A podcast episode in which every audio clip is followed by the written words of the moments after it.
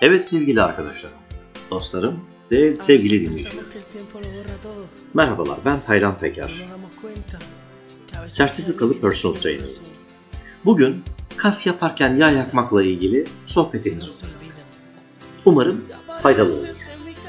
Şok bir diyet programı ve maratona hazırlanır gibi yoğun bir antrenman yapmadan bir ay içinde yağ oranınızı önemli ölçüde nasıl düşürürsünüz?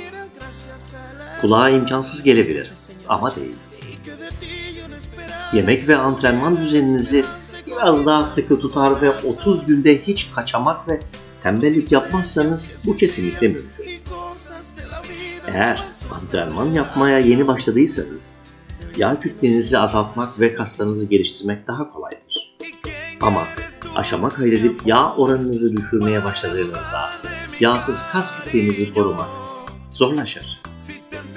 Maksimum seviyede yağ yakmak ve bu esnada kas kütlenizi korumak ve hatta arttırmak için yapabileceğiniz birkaç şey var. Metabolizmanızı aktif tutmak için takip etmeniz gereken yol haritasını sizin için hazırladım.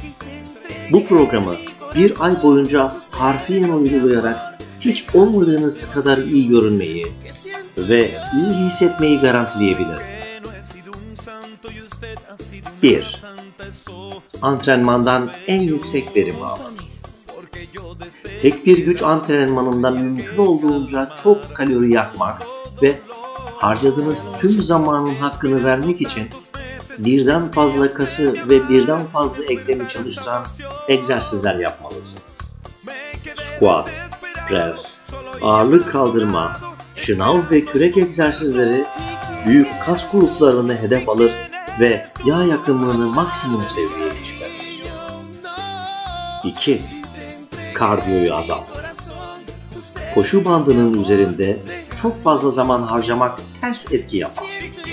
Düşük kalorili bir diyet yaparken çok uzun süre kardiyo yaparsanız vücudunuzu açlık moduna sokarsınız. Vücudunuzun enerjiye ihtiyacı varken kendini toparlayacak kaynakları bulamazsa isyan edecektir. Bu hormonlarınızı etkiler. Testosteron seviyenizi düşürerek kasların parçalanmasına ve kortizol seviyesinin artmasına yol açar. Uzun süreli kardiyo egzersizlerinin bir eksisi daha vardır. Yağ yakmanıza yardımcı olabilirler ama dayanıklılık antrenmanlarında enerji kaynağı olarak yağsız kas dokusunu da yakabilir. Bu skinny fat tabir edilen zayıf ama yağlı olmanıza yarar. Güçlenmenize değil.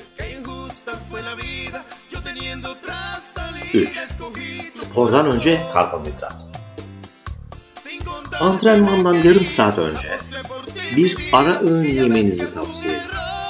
Hızlı ve yavaş sindirilen karbonhidratların karışımı olan 120 gram yulaf ezmesi ve biraz meyve tüketebilirsiniz. Antrenmandan sonra da karbonhidrat, protein ve sağlıklı yağlar tüketmelisiniz. Örneğin yumurta, tam tahıllı toz ekmeği ve birkaç parça tavuk ya da hindi. Öğün atlamayın ya da iki öğün arasında çok uzun zaman bırakmayın. Öğün atladığınızda vücudunuz şeker, yağ ve sonra kas yakar. Çok ciddi bir kalori kısıtlaması kasların yıkıma uğraması anlamına gelir. Şu basit formülü kullanabilirsiniz. Kilonuzu 2.2 ile çarpın ve bu sayıyı daha sonra 13 ve 14 ile çarpın. Örneğin 55 kilogram yetişkin bir kadının günde 1570 ila 1694 arası kalori tüketmesi gerekir. Protein ağırlıklı 3 ana öğün, kaslarınızın daha güçlenmesi için gereken anabolik etkiye sahip olması için yeterlidir. Daha sık ve daha küçük öğünlerde tüketebilirsiniz ama araştırmalar bu tarz beslenmenin termojenik bir faydası olmadığını göstermektedir. 4. Daha fazla uyku. Kaliteli bir uyku beyninize ve vücudunuza enerji verir ve siz büyük ihtimalle yeteri kadar uyuyamayanlardansınız. Amerika Birleşik Devletleri Hastalık Kontrol ve Korunma Merkezleri 2014 yılında uykusuzluğu salgın bir hastalık olarak belirtmiştir. Bu yılın başında Amerikan Ulusal Uyku Vakfı 18 ile 25 yaş arasındaki yetişkinler günde 8 ila 10 saat, 26 ile 64 yaş ve 7 ile 9 saat arasında uyumalıdırlar önerisinde.